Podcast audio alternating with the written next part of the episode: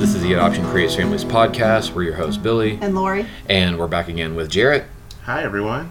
All right, honey, you've been reading a book lately, so... So I've been reading a book called Uprooting Racism, How White People Can Work for Racial Justice by Paul Kivel, or Kivel. I'm not really sure how you pronounce that, but I can, you know, they can look it up. And I wanted to discuss some of the concepts in here with Jarrett, because I think a lot of what has solidified our friendship with Jarrett Carter is that we can openly talk about issues of racism and meet on common ground. And that's rare. I have found in my life it to be very difficult to openly discuss race issues with other white people. Though my black friends, it seems that it just flows and we can always have kind of that like common ground because I'm not having to tell you. With you, you're able to pick it up before I even finish my statement. So I don't have to like convince you that this stuff is real. So I wanted to talk about this book a little bit. This book particularly was written by a Jewish white male, and he is wanting to discuss to white people the concept of racism existing. One of his big points that he's making is a point that I've seen over and over again, is that white people by and large are uncomfortable talking about race, that they feel like even talking about race makes them racist. And the definition of racism in this book really is more of a kind of like a violent intent. Like a true racist views those that are not of his racial or her racial group as inferior, but also has sort of like malicious or even violent intent towards that person. So what this book is talking about, and in one of the first few chapters, this author is discussing the fact that by and large white people will try to claim that they're not racist. And the reasons that they give for not being racist are that they don't belong to the Klan, that they have friends of people of color. So oftentimes what Billy and I will hear is, you know, well, I'm not racist because I have friends who are black. And then also that they might do anti-racism work. So they might feel like they put themselves out there in a way that furthers race relations. But a lot of times I feel like even if they make those claims, that it's coming from a place of being a little bit rose-colored glasses. Mm-hmm. Like it's a little bit of an exaggeration. Well, and I think it's when we were discussing this book earlier today, I thought what was interesting to me is that I've never been able to articulate it yet until now that it defined racism to me in a way that I think people think of a racist as, somebody with a white hood that's burning a cross or holding a noose. And yes, of course that's a racist. But anything other than that is not racism. Exactly. And it's statements like, well, I have black friends. Okay, that's not as a progressive statement as the speaker probably thinks it is. And define friend. And I was going to say, just from the other side of it, so a lot of my black friends and I, when we hear some of our white friends say that, remember that there's levels to friends as well. And so sometimes I'll see, somebody that I know more casually, not even close friends, and they'll tout that on social media saying, well, I'm not racist, I have black friends. And meanwhile, if you were to interview their black friends... Tag Jarrett Carter. Right. Yeah, they tag their black friends in their Facebook status. Right. So that they can prove it. So people can go like stalk your profile and go, oh, he does have black... Look, he has three black friends. And then meanwhile, the black friends are just like, yeah, they're racist. Yeah. He's like, yeah, we know him. We'll vouch for it. He's a racist. It's just like, did you see that parody on YouTube of the black insurance? And so it was like you get to be like that black friend that they're friends with. And so it's just like they appear like the State Farm commercial and say, what they meant was, and then try to clean it up afterwards. Yes. So I joke around and I say, I don't offer that service. I said that, I love all my friends, but if you say something that's racist, you're on your own. Yes, I'm not going to vouch for you. Because what you're referring to is it's like the black guy would step in and be like, I'm his friend, and he's really not a racist. And that's why they're using the term black insurance. It's like my friend can vouch for the fact that I'm not a racist, when he really can't. So Jarrett, a couple of years ago, introduced to me the notion of a terminology I hadn't heard before called a microaggression.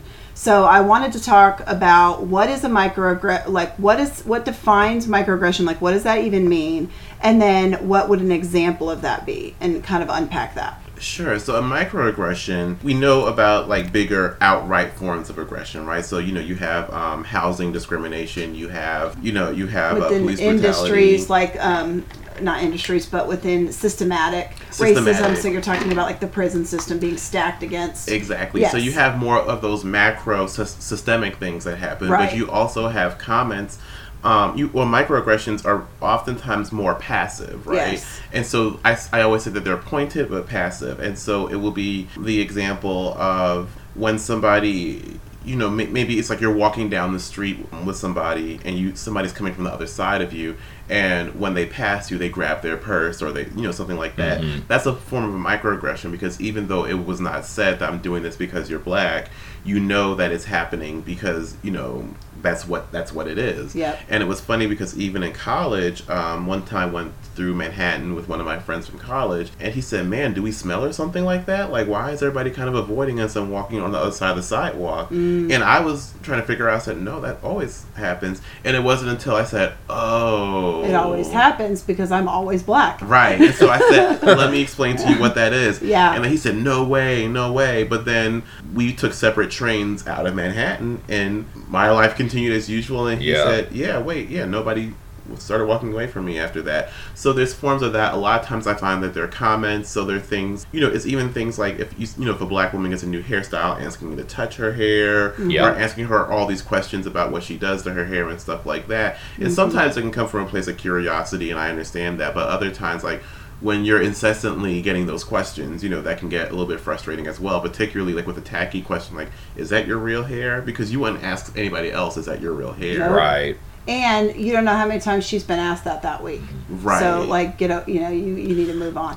An example I have of a microaggression is with Isaac in particular, that he will often be praised for being articulate. Yes. And the reason that I view that as a microaggression is because the assumption is that a black teenage boy would not be articulate. So right. When he impresses them. Yeah, that he would talk like a thug. I mean, Let's call it what it is. They probably are surprised that he doesn't speak in what they would stereotype as a traditional way that a black boy would speak. Yeah. And we had a big debate about, not the three of us, but I was back at home and had a big debate about that whole thing of, well, you know, somebody said, well, you should accept that as a compliment if somebody calls you well-spoken, because I get that very often.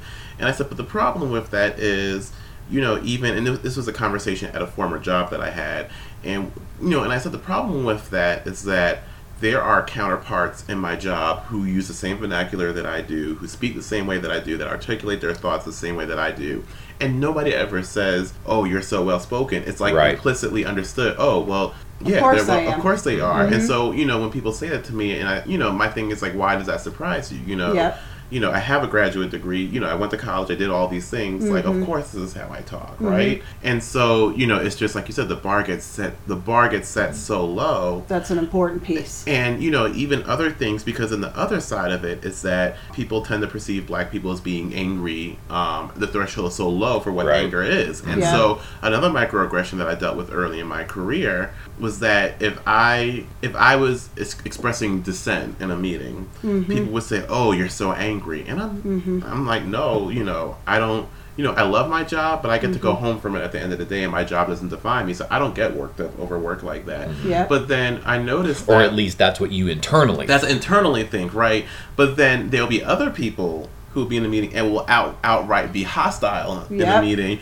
And then people will say, oh, well, they're just being passionate. Yes. Right. And so, again, that's another form of a microaggression. Absolutely. It's the terminology. Right. And then, you know, even people acting like, you know, oh, Jared's so angry, and almost making it sound like I could be violent. Right. And the crazy thing about it is, like, that's not what's going through my head at all. Exactly. But, you know, it's almost like my mentor was talking to me before about, like, sometimes, like, there is a way that you're perceived in the meeting, even if that's not who you are. And so it's almost like there's this invisible load that comes with that, because I have to remind myself of who I am and not get caught in how people perceive me and things like that. But then it does mean when I'm in meetings, I have to be very careful of how I articulate my thoughts. I have to be very careful of my facial expressions. Yep. I have to be overly conscious of it, is what you're saying. Exactly. And so it's just all these internal conversations that I'm having at the same time. Yes. Because I'm cautious of not just the words that are coming out of my mouth, but how I'm presenting those words, my posture, my body language, and, you know. And all of that is what we tell Isaac all the time. Yeah. Right. And I said, it's unfortunate that it's this way, mm-hmm. but if you start getting loud in the cafeteria, even playfully, mm-hmm. it's going to come off to a bystander teacher as aggressive, mm-hmm. and then she's going to label that this table's getting rowdy. Right. Even though you're just having fun. You're killing me, because you've actually given me, like, I've got 3 questions I want to ask. Sure. You to follow up with that. Sure. I'm trying to decide, like, how I want to, like, I don't want to lose any of them. In what order? Okay, so maybe I'll name the questions, mm-hmm. and then I'll try not to overwhelm you with them. Sure. So what do you remember, for me and Lori, who are raising black boys into men, mm-hmm. what do you remember about your upbringing, either from your parents or from other people in the church, that have helped you prepare for that, to be in a meeting and or whatever? Yes. Mm-hmm. Yeah, was it trial and error, or was it that you were prepared from a young age? Mm-hmm. I think it's a mixture of both. So there was definitely the talk that my parents had with me, the normal talk that they have, like, with their black sons, right? Well, and I saw a meme where it was like, the white version of the talk with your son is about sex, the birds mm-hmm. and the bees. The black version of the talk with your son is about race. And that's exactly what it is. And so, you know, the two things, and it was a longer talk, but my attention span was short at that age. But the two things that I always remember is my mom said, A, never run for a bus. So she said, if you get there, you just need to make it your business to be at the bus 5 minutes early. Mm-hmm. If you miss the bus, oh well, wait for the next one. Mm-hmm. And the other one is always get a shopping bag and a receipt when you buy something at the corner store. Because, again, you always need proof that you bought that. Because, again, people will confuse one black person for another. So if one black person runs off with something, they're going to look at you. Yep. And you can't see how big I am, but I can't run. So, you know, they're going to get me one way or another. Exactly. And that's so funny. That something earlier, an anecdote that happened today. Sure. We're at Lori's mom held a picnic at her house. And we're in line with food, and somebody who I won't say who said to me and Lori, you've got family in town, and I've heard they're twins. And she looks at Jaden and goes, so are you fraternal? To Jaden, because they thought Jaden was one of the twins. You weren't there? No. I thought you heard this. No. You were working away. I was right there with you. You were there. Mm-hmm. That was golden. They don't look alike. No. And that's the other thing. Like, not even the same age. Jaden's 2 years older. I can't tell you how often that has happened, though. I was actually confused. So, again, because it was just myself and 2 other friends growing up that were in the same swim class. Okay. And the reason why was, candidly, because my dad said, I'm not raising black kids who can't swim, because we're going to be at some white mm-hmm. resort, mm-hmm. and I'm not going to be the one to go get you when you're drowning. Yeah. So we took these swim lessons, and we have an anecdote to tell you about that. We'll tell you. That'll be off mic. Yes. And so, you know, we were in the same swim class for 3 or 4 years, and even 3 or 4 years later, they kept confusing my black friend and I. Oh, yeah. And it's crazy. Well, actually, he's actually not black. He was half Belizean and half Panamanian. Okay, gotcha. Very athletic build. Okay. Uh-huh. You're like, we literally do not look alike. You know, I had the short. That's what I was gonna say. I always had the short Caesar cut. Yeah. He had more of like a taper. Like even now, when you look at pictures of us, we look nothing alike, and yet people would confuse and say, "Oh, Brandon." I'm like, I'm not Brandon. I don't look like Brandon. The first 6 weeks, it was cute. Yeah. The next 3 years. Oh my gosh, beyond. The fact that you can't recognize me from him. Yes. And I said to people, I said, look, I'm not sensitive about my weight. Jarrett is the fat one. Brandon is the athletic one. Like, you can go off of that for all I care. Yes, exactly. And so, but people just did not. Well, I'm conscious of the fact that it is a common, you know, stereotype that black people, you know, will all look the same, or we mm-hmm. don't know one boy from another. So one time I was doing school shopping with Isaac, and he took the cart that had my purse in it and like went around the corner to look at stuff. So I was looking at, and I knew he had gone. Mm-hmm. So I'm looking at stuff. So I just absentmindedly come around the corner and I see a cart there, and I'm like, hey, you still got my purse? And I said it to a kid his height who was black, who was not Isaac. And as soon as I said it, I go, and he looked at me like, no, I don't have your purse. And soon as I said it, I go, you're not my son. I don't know why I thought you were. And then Isaac came around the corner and he goes, no, Mom, I'm your son. The other black kid standing here. And we all just laughed. Right. And the kid that I had, you know, thought was my own child thought it was funny. But it was particularly comical because I was aware that even, like, I don't know, I can't even tell my own child apart from another, you know, as a white person. Right. So, of course, I was immediately embarrassed. Did he look like Isaac? No, but it does seem heist. Literally out of the corner of my eye. You're in grocery shopping mode. You're right. Not in the same outfit. Like, what am I doing? Ridiculous. One of the things that was interesting in this book that the author noted is that when you're talking about somebody, say I'm saying the clerk at Walmart was telling me that there's a great football team we could join. Mm-hmm. If the clerk is white, you will never hear somebody say the white clerk at Walmart. But if the clerk is any other ethnicity, by and large, and we would do it. Mm-hmm. You feel the need to make a connotation as to what the Asian clerk, the Hispanic clerk, the black clerk.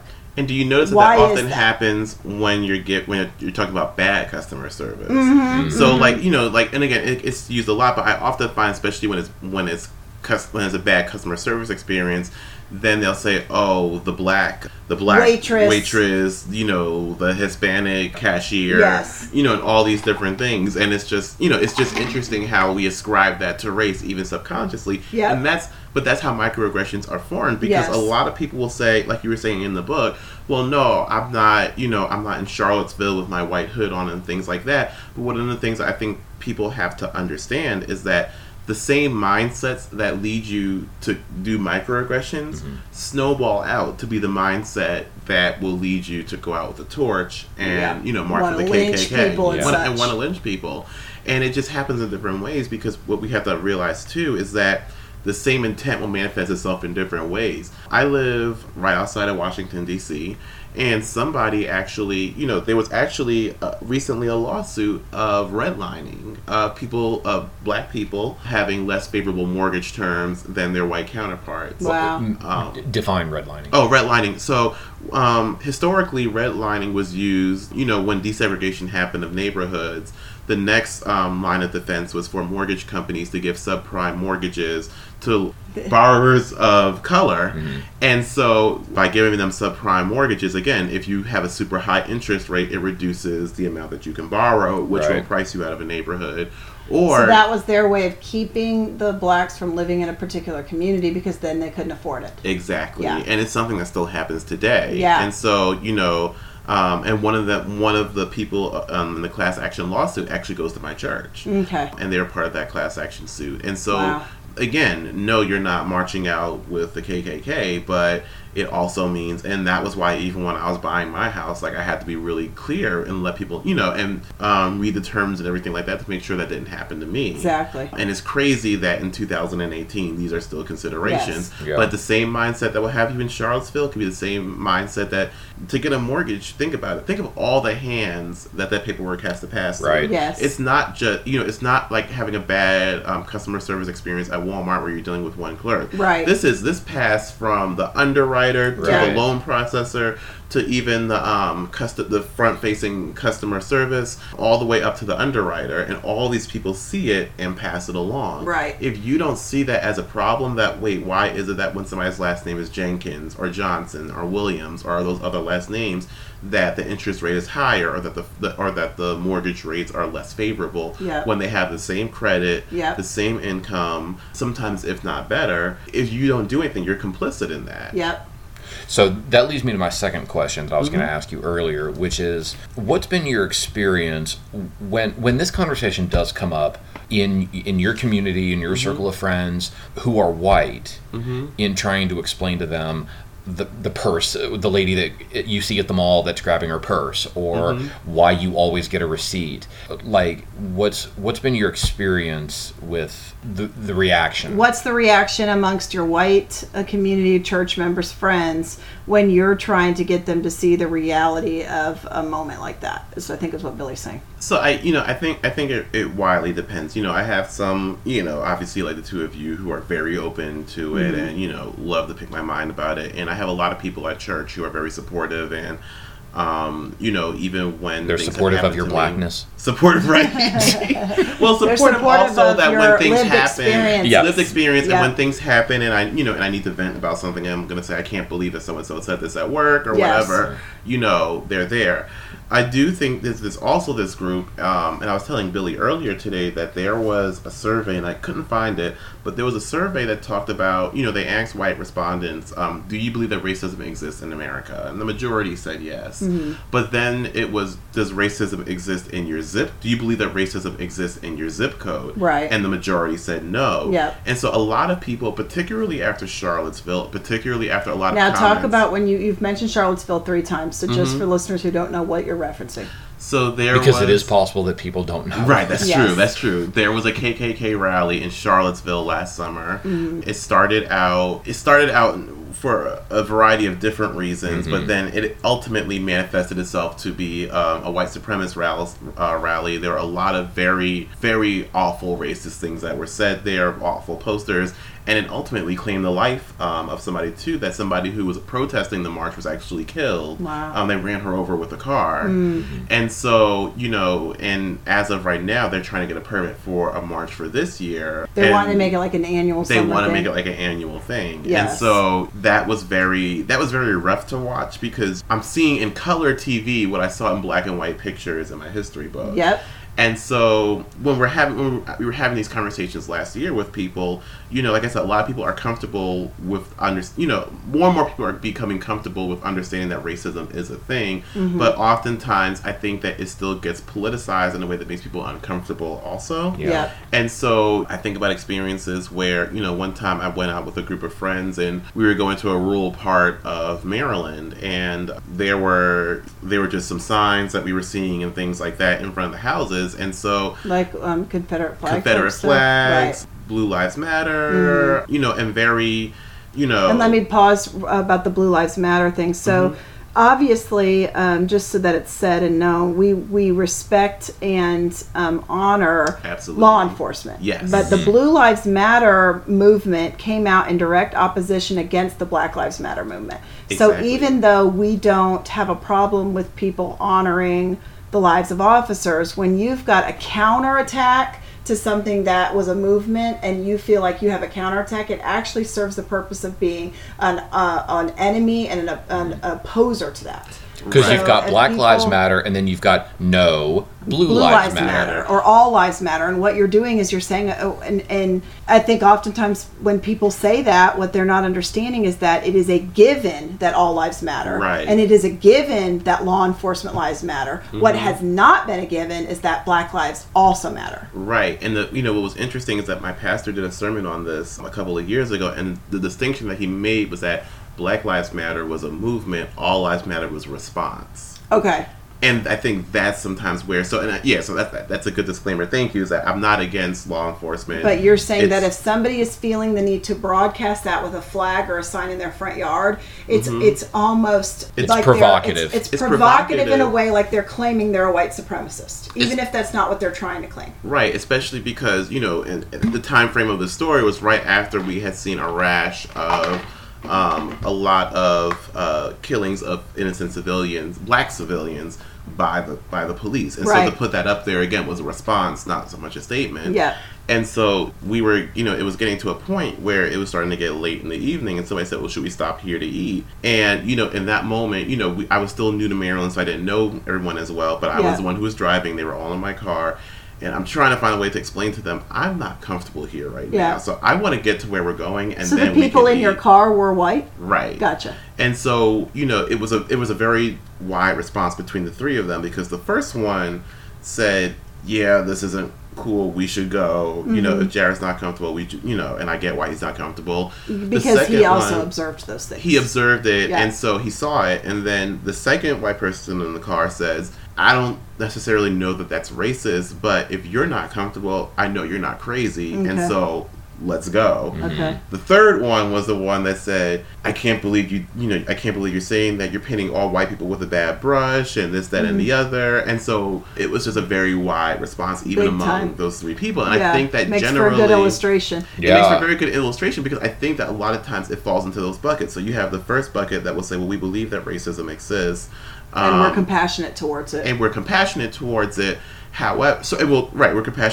it, and we're empathetic, and we will be involved. The second bucket, I think, will say, and I'm simplifying it for the sake of discussion, I understand that there's nuance and everything there. The second bucket will often say, yes, racism exists. However, I don't believe that we need to bring race into every discussion. And we need to understand the context before we claim. We need to understand the context. And then the other thing, too, is that you mentioned church, and I think a lot of people will believe that as Christians, our response is simply to pray about it and not have any, and be very cautious about conversations that you have. They're a lot less likely to be an activist. Right. So it's very anti-activist almost. Yeah. And it's almost like promoting peace over justice or order over harmony. Exactly. Right. And then, then there's obviously that third bucket of people who don't believe that racism is a thing, believe that Black people perpetuate racism, or people of color in general perpetuate racism. So it's generally this wide gamut, and I'm finding that you have to pivot how you have those conversations with people. Yeah. And the one thing that I always try to do in all of those is that, I often tell people, I'm not telling you what to think, I'm just sharing my experience, and you do with that what you will. And that's why I've often begun using the term lived experience, because it's very arrogant, and they'll still do it, but it's very arrogant and presumptuous for somebody to try to argue against your lived experience. Right. So that is really, I feel like, the bridge that is going to gap, that's going to come over the gap and bridge the space between racism isn't an issue anymore and it is you've got to have those lived experiences. I should also clarify for the sake of this discussion that I go to a very multiracial church. So all different nationalities are represented. We have a wall in the back of the sanctuary with flags from all the countries that are represented, and it spans the whole sanctuary because we have that many people. And so one time we were having, it was after, I forgot, honestly it's sad, I'm losing track of which time somebody was shot. But there was, they were back to back. Because we're talking half a dozen a year since Trayvon Martin. Right. I think it was the ones in Dallas, actually. Okay. The back-to-back ones that happened in Dallas. Yes. And so we were having choir practice. And instead of having, we had devotions, but then our creative arts pastor wanted to just have a discussion to see what people were thinking. Got it. And so, normally I'm very nervous about those types of discussions because it can go any sort of way. I was sleep deprived, and so my filter was a little bit more gone. And so I went ahead and just shared my experience and everything there. Yeah. And what was interesting was that, again, the buckets all fell different places. And so based on the audience. Based on the audience. The majority, though, came to me afterwards and said, Jarrett, we had no idea. Like, we thought, one person kind of said, like, I didn't know that happened here in Bowie, Maryland. Yeah. I didn't know that happened in New York. Yeah. I thought that was all just the South. Yeah. And so, I talked about my experience being profiled by police. When I talked about my experience on the job and things like that, they were shocked and said, we just, I didn't know. And I think I appreciate that first and foremost they believed you. Right. Yeah. Because the thing of it is, and again, we need to continue telling the story in the media, right? We need because that's what starts the conversation. Yeah. But a lot of times people will trust you before they trust what they see on TV. Yeah. And so hearing it from me, somebody that they already know, people that we crack jokes in choir practice all the time, so we're already cool with each other. Right. To hear it from me and say, I didn't know. Now, there were a couple of people who afterwards found me afterwards and kind of got defensive. Piece, but it's neither here nor there. It's neither here nor there. All the time.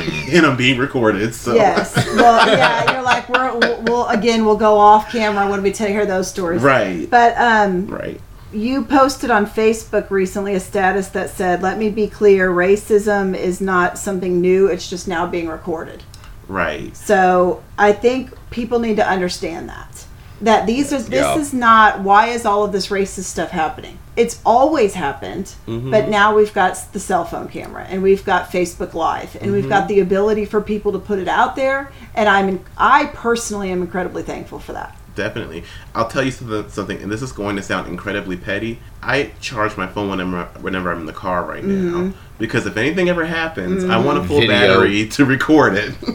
And I think that we should. And that's, again, the whole citizen journalism thing, I think, has been a critical point in this, because, again, up until now, and as you alluded to earlier, anytime that people have shared their experiences, the question is, well, are you sure that's how it happened? Maybe you're being combative. Always. Maybe you were doing this. Maybe you were doing that. The biggest thing they want to say when you're talking about an arrest is if they would just cooperate with law enforcement and not argue. That's a big thing. People get up in arms about the arguing. then everything would be okay. Right. What they don't understand, and what I think, if you're white, that might work. Exactly. The other thing is what gets to me is that when I'm pulled over by an officer, I might be slightly nervous just because nobody likes being pulled over and being ticketed for speeding or having it, whatever. But I'm not afraid that I might be arrested just because I'm, there. B, I'm not afraid of losing my life. Right. What they have to understand is that when the media picks up on, and then the recordings all go viral about black people who are being very abused and in some cases killed by law enforcement, that when you get pulled over, there's going to be a natural nervousness to your demeanor, right, which could A, come off suspicious, right, and B, oftentimes when people are having like a panic attack or they're anxious, they're going to come off flustered, argumentative, and that's what my friend, emotional. Yeah, and that's what my friend, so we had a discussion around this in our young adult ministry at my church, and one of the young men, really cool dude, he shared that he said that anytime that I see a cop driving behind me, like, I get a panic attack. And he said it's like a self-fulfilling prophecy, because now he's nervous saying, don't have this panic attack, but then he's nervous that if that happens, he might say something to the cop that he may not usually say, or he may forget where he put his license or his registration, And I mean, even for me, one time I was pulled over, and it was crazy because I'm driving down a street, the car in front of me is swerving, right, doing all these crazy things, blowing past every stop sign as if there was no four-way intersection. Wow. Driving like a rinky-dink car, too, and it's like a hot red car, so you can't confuse the two. Exactly. I'm driving a brand-new Honda Civic that I just got, like, the weekend before, and I was not even going that fast, and I remember that because I was changing the song on the radio, and I came to a stop, went to the next stop sign, and then came to a stop there. I keep going down the street, and the cop pulls me over, and I'm shocked, and I'm wondering, maybe he thinks I'm the car in front that was speeding. And so he said, you didn't stop through any of the stop signs. And at that point, like, I kind of looked confused. Well, no. Before he even told me that I should back up, he said, do you know why I pulled you over? And I said, no. He was just like, you know why I pulled you over. Mm-hmm. And then I said, dear. No, I don't. And now I'm nervous because I'm thinking, is my taillight out? Like, what? Yeah, you start sweating. Right. And so I'm having, I'm getting really nervous. And then he was just like, don't be smart with me. You know why you got pulled over. I saw you blow through all those stop signs. And so, again, I remember my parents told me, like, don't argue with the officer. But you're like, I know I stopped. Right. And, my parents always told me, like, it's better to argue it in court where there's witnesses than it is to argue with the officer right then and there. Yeah. And he proceeded to say something to the effect of, you people come speeding down these streets or whatever. And I'm trying to think, what do you mean by you people? Exactly. Like, you're Honda drivers? Yep. And then the crazy part about it was, after he answered my license and registration, like, he kind of, like, did the walk around my car. He said, I want to see your insurance, too. Like, is this your car? And I was like, what?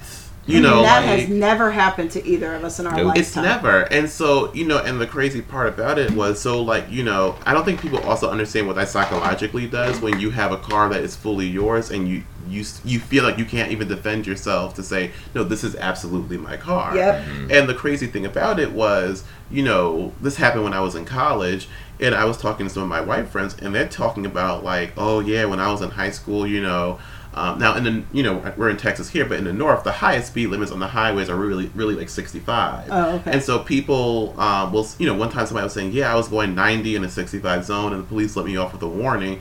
I said, I can't even do a rolling stop at a stop sign, without getting pulled over. Yeah, and ticketed. And, it's just a whole demoralizing experience. Yep, and that's the other thing is that, not only are you going to be flustered and nervous because of what's swirling around in your head, but then you're also embarrassed because they're treating you like you're a criminal and you haven't done anything wrong. Exactly. And it's that cloud of suspicion because even when he answered my insurance card, I blanked out in that moment about where I put it in my car. Yeah. It's a new car. I don't know. It's not like when you have your car for a few years and you always know, like, it's in the seat back pocket under the bubble gum and all that stuff. Yeah, you're like, it could have fallen under the front seat. It could be in the trunk. I don't know where I put it. And so the officer was giving me this look as if, like, I really was scared that I don't have insurance on the car. And so it's amping me up even more. And it starts even when you're young, because even when I was 12 years old, we were at a dollar store, and my mom, had walked in with the basket. And like what often happens at dollar stores is that you come in with a basket and you realize you actually need a shopping cart. Yeah. So I walked back towards the entrance with the basket, to go get a shopping cart. And you did, were the items in the basket and you were going to transfer it over? Right. So I was going to transfer it over. And the clerk was in the middle of checking somebody else out, looks in my direction and says, you can't take that stuff out the store, or no stealing, or something of that nature. I can't remember exactly what she said. How old were you? And I was 12. And so like that was my first experience with feeling criminalized. And everything. Right. And the craziest thing is, we're in a dollar store. Why would I steal something from the dollar? Like, you know what I mean? Like, I promise. I don't need this crap. Boldly, right? And so boldly. Like, and so boldly. Wouldn't you put it in your pocket? Why would I walk out with a shopping basket full of things? That has the name of the store on it. It's unbelievable. It's unbelievable. And, you know, and they have the security system that would have buzzed if I was trying to walk out the store. Yeah. And to be clear, the shopping carts were not at the door. I was walking towards the door. Yes. But the shopping carts were a good 15 feet from the door. So you weren't even at the door. So I wasn't even at the door. Yes. And yet you have this cashier calling out as if I'm trying to steal some cheap toothpaste. Exactly. Mm-hmm. I promise you, even at 12, I had money. Yeah, you know what? Exactly. What's demoralizing for me in hearing that story is that story and the story about your experience with the police officer is that for Lori and me in our experience, really more Lori because she's the social media person, is that when she shares our experience with having a transracial family, is people's response is sympathy for that cop. Mm-hmm. And sympathy for that Dollar Tree worker. Right. Always. And that's what's confounding to me. It's demoralizing. Would, and I can tell you, what they'll say is they'll say, the cop might have had a long day on his beat, and he had already pulled over several speeders who did stop signs. They'll assign a hypothetical. Yes. Mm-hmm. They'll say the clerk is used to teenagers walking in and acting a fool. And that's what they'll do. And I don't understand why. And here's the crazy thing. Because the same people will go to Starbucks and get in their feelings because Starbucks got their order wrong. And they're not thinking about, oh, well, maybe they had a long day more on this. Right. They'll fly off the handle and say, you put too much milk in my latte. Right. But then when it comes to somebody being shot, you're going to formulate this backstory of what the shoulda, coulda, woulda. Yep. And the meanwhile, you have hard, cool facts coming out that are saying, no, this is exactly what happened. Body cam footage, witnesses. That's what you mean by hardcore. I mean, you've got people that are about evidence. Oftentimes people say, well, you weren't there, Lori, so you don't know. Well, I didn't need to be there because other people were. Right. And the thing is that first and foremost, people in general, it's like they don't want to believe the black voice. Mm-hmm. So you need to have other witnesses. They speak from their shared experience, their experience. Right. And their experience has no idea what that's like. Their experience can walk out the front door of a dollar store with stuff and go, oops, I'm sorry, I forgot. Mm-hmm. I still had this stuff in my basket. And people are going to giggle and laugh and it's no big deal. Right. And the other thing that gets me too, and, you know, I'm often careful about how I say this because it can come across as arrogant, but even when people, you know, question my own experience about what happened, the one thing that I try to say somewhat humbly to people is that I have no reason to manufacture racism, right? Mm-hmm. Like, I have no deficiencies I'm trying to cover up for. I have a master's degree. I'm starting my doctorate this fall. I work at a major Research One institution as a manager. They are managing like a highly performing team that is highly regarded in the university. You know what I mean? I own my own house. I drive a nice car. I don't, you know, there's no reason for me to make this up if it weren't true because I'm happy with my life and what I've achieved. Mm-hmm. Yeah. And so it's also insulting to imply that I'm making this up to get over because what am I trying to get over on? Yeah. You know, what are like these people trying to get over on when they do these stories? They're not blaming, you know what I mean?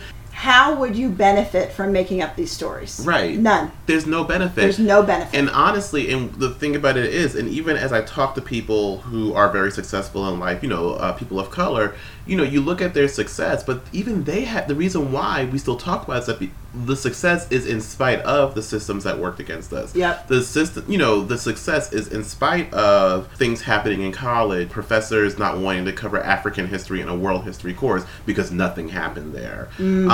People assuming in your sister's case that she couldn't be assigned to the honors dorm because she's black. People saying outright just racist things. Yeah. And people who knew people who could have stopped it but didn't do it. People who, in a Christian club that I was in, who said that we shouldn't do a prayer thing for Haiti because the Haiti earthquake was a black people's problem. Like, all of these things, you know, and then we're not even going to get into, like, the systemic things about why black people are still paid less on the dollar than their white counterparts. The fact that even, as we talked about earlier, my perceptions, the fact that I've still managed to move up even with all of that. So, you know, it's not because, and I'm not saying that to say that I'm such an amazing person, this, that, and the other, but it's to understand that I'm not making this up to get over, but it's because that success was in spite of all of that. Yeah. And here's the other thing is that some people don't ascribe to this belief system, but the fact that not everybody who's born is born with the same opportunities. Mm-hmm. So in your case, you were born into a middle-class family who was successful. And so you had more opportunity than maybe another black boy 10 miles down the road had. Right. Who might have been born to a single mother, who might have been born into poverty, who might have had these things. Mm-hmm. So you two start off on a better level, right, with better opportunities than he does. Mm-hmm. But when it comes together and merges at the age of 20, you're right. Still both black. Exactly. And nobody's going to care when they pull you over for supposedly running a stop sign that you have 2 master's degrees, educated parents, you go to church on Sundays, and you're a contributing member of society. Because when it all boils down to it, they don't know anything about you except you're black. And they don't look past that because the funny thing of it, too, is that in a snapshot, things look differently. Like, I have a good friend. He and I love talking about these kinds of things. He's also black, and he's a VP at a major worldwide company that if I said the name, everybody would know it. Mm-hmm. And he bought a house in an affluent area, suburbs, drives a really nice car. And, you know, he's like saying, the show Black-ish. Right. He's like exactly. the dad on Black-ish. And so it's funny, though, because, you know, he even... Is that your friend? Yeah. Is your friend Anthony Anderson? Oh, yeah, I wish. Yeah, I wish. Yeah, exactly. I wish. You know, I'm waiting for Anthony to, you know, hit me up on Instagram. Hey, right, you know, right. We have a selfie together and all that. Exactly. Prove it. So... Pick up dinner once in a while. Right, right. But basically, this man is living the plot line of Black-ish without all the children. He is, because he, you know, he talked to me about how the cops even follow him. You know, follow him home every time he goes back to his house. Yeah. But what's interesting, he says, is that, you know, the way that he's treated is differently sometimes because if he's coming home from work, he's in a suit and tie, and so they'll treat him one way. Yeah. But if he's just going out to the gym, you're wearing, like, what, sweatpants and a T-shirt? And he said that the way that he's perceived is different because then he does look like, oh, well, maybe you are from the hood. Maybe you are this, you know, versus, like, when he comes out of a high-level business meeting and he's the one that's leading the meeting. And what's funny is that even with that, he said that, you know, sometimes he doesn't still have equal standing because they'll want to talk to one of his white analysts who are under him instead of working directly with the VP. Yeah, I believe it. So, you know, it's crazy. It. So it's not even, you know, I've heard the model minority thing where, you know, if black people pulled themselves up by the bootstraps and did all this, that racism would not be a thing. But if you could be the VP of this major company and still deal with that, you know what I mean? Like, but maybe that white person had a long day. And the thing is that the thing of it is that black people did not create racism, and they're not perpetuating racism. Right. Another argument within the white community is, well, black people are racist against their own kind. Because they will call each other the N-word, and they will have violence. Black-on-black violence is far more prevalent than white-on-black violence. Okay, all of those things might be true, but that is just a smokescreen. In a small microcosm. It's a smokescreen that tries to say because those things happen, right, racism's not an issue. So can we park for a moment, though, on the reverse racism thing? Because I think that's a nuance that a lot of people... the reverse race, like that racism, that black people can be racist, and I hear that often, and I do too. There's a difference between racism and prejudice. Okay, so talk about that. Prejudice, anybody can be prejudiced, exactly. Right? Anybody can have a less than opinion of somebody based on one of their identities, so right? So a black American may have a prejudice against a Mexican American. Right. Same thing, they can have a prejudice against a white American. Yeah. Like, it can go either way. Yeah. Racism is when you empower those prejudices with structures and systems in place to perpetuate that. Mm-hmm. There are not enough black people in this country to perpetuate any sort of racism against white people. That's why they're called the minority. Even if you have, you know, if as a white person you deal with discrimination from a black manager at your job, you can put your resume out there and next week be in any other job where that's not the case. Yeah. if you're a black person and you deal with that, chances are you're going to deal with that again. Yep. And yeah, so, you could go get another job and somebody at that job's going to treat you in that way. Exactly. And so, you know, and then we've talked about mortgage redlining, mm-hmm. you know, and all of that. We've talked about the prison industrial complex and mm-hmm. all those different things. Right. And so there are systems in place. So yes, black people can be prejudiced against white people, but they don't have the social power to do that, mm-hmm. and so that's they don't have the social power based on their numbers right. and based on their social status right. to create a racist environment against the white community. Exactly. That so what you're saying is that the terminology can, and I've heard other of my black friends say that, you know, black people can't be racist. What you're saying is it's not that black people can't have prejudices that are even malicious. Mm-hmm. What you're saying is that black people do not have the social power to make it a systemic problem. Right. And that is a fact. Exactly. That's undeniable. That's the part you wanted to park on? Oh yeah, just to clarify that piece. Exactly. I've heard people say that. Mm-hmm. Yeah, the reverse racism. And then the other thing, so in talking about the idea that we just assume people are white, also, I think it's important to talk about the terminology that's especially used within circles that Billy and I are involved in with adoptive communities. First of all, they'll say, well, I don't even see color. They'll say, I don't care if people are red, white, black, or brown, or black, red, white, black, blue. Okay, well, no humans are red and blue. So that statement is like annoying. And well, red is also racist. Because you could be talking about Native Americans. Mm-hmm. So, like, well, and there was that blue guy on Oprah. And yellow. Right. And yellow could be a racist statement against the Asian community. Right. So, like, mm-hmm. Could we stop with the, I don't care if people are black, white, red. I don't need you to say that. And the whole colorblind thing, again, I think that it sounds really enlightened at first, right? Yep. Saying I don't see color, but then when you think about it for a little while, like it's highly problematic. Yeah. Because the first thing is that you're making it sound as though race is something that should not be seen. Yeah. And I think mm-hmm. that race should be seen. I think that race should be celebrated, right? Yeah. Mm-hmm. I think that there's beauty especially in as cultures.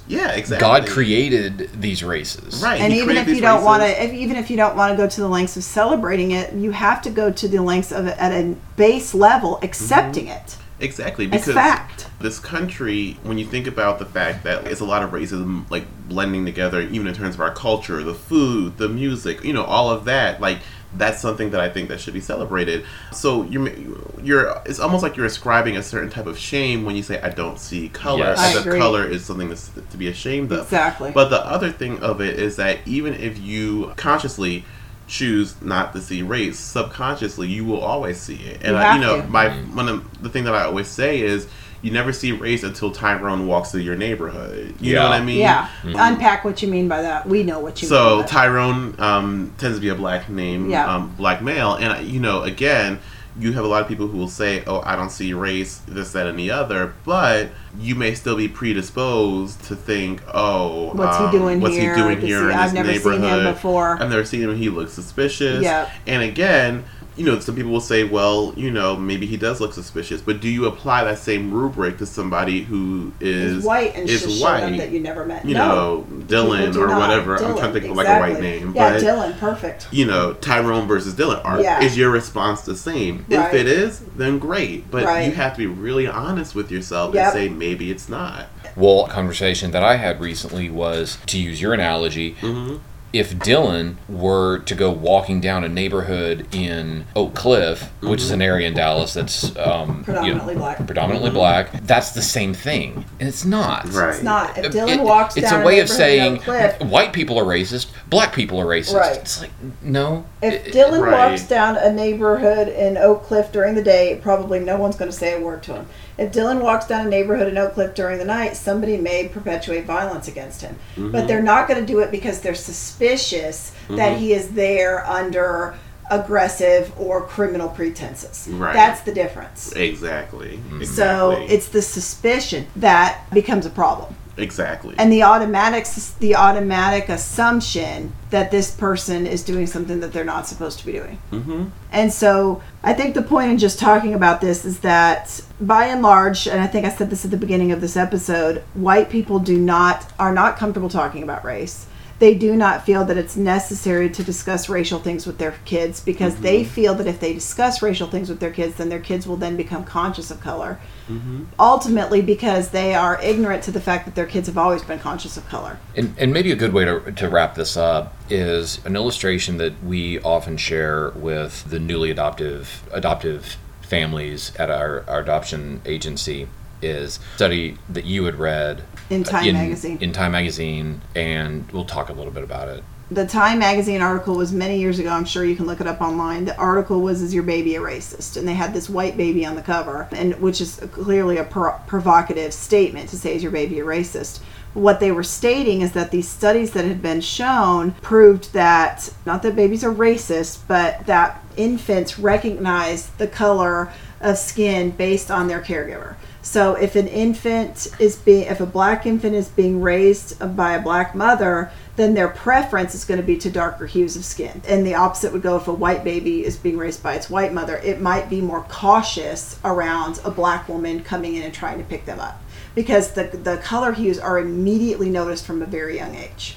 So when people try to state that they don't want to make their child race aware, the point of this article is they've been race aware from the moment they were born and could see mm-hmm. and adapt to what was in their environment. Well, there was also the piece about they either had to watch movies. Yeah, or... so they were trying. So the University of Texas in Austin was doing a study where they wanted to see how comfortable people were discussing race within their family units. So they had people in the study who were white families, and then they had black families in the study, and they told both of the sets of families, "We'd like you to go home, and for a week at dinner, we would like you to discuss shows on television." Like, there was this cartoon at the time that was based on Bill Cosby called Little Bill. So the main character was this animated character who was a black boy. And that was my show back in the day. I know, so such a great show. But they said, "We want you to discuss shows like Little Bill and show these to your kids.